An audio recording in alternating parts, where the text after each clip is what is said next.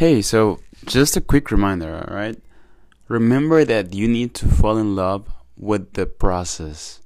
And the process is never ending. So fall in love with your craft, alright? Don't don't do it for the results. Of of course, yes, you do should have a you, you should have a goal in mind. But don't do it for the results only, you know? You should focus on loving the process, alright?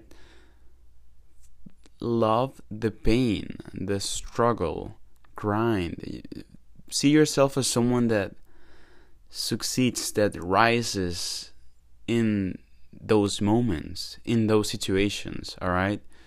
Find yourself, be mindful and realize, "Oh my gosh, this is this is a tough situation. I am the odds are against me." All right? You you do realize that and then you think, okay, so now's when I have to step up. All right, now's when I gotta step on that pedal and keep going. All right, it's fucking tough. Yeah, the people around me, uh, they're struggling.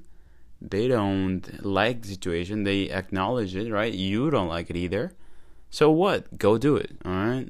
Yeah, it's tough sometimes. I, it it can be tough, and the world can seem like it doesn't make sense, or it's not fair, or you did the wrong decision. But right now, put your head down and work towards whatever brings you fulfillment right now. All right, and focus on loving that fulfillment, that process. Okay, that, that it's never ending.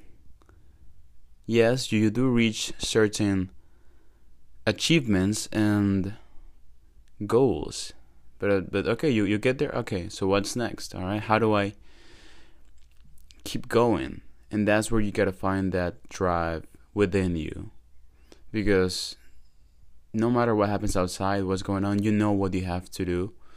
Inside do it for your your love for your craft. Okay just keep it going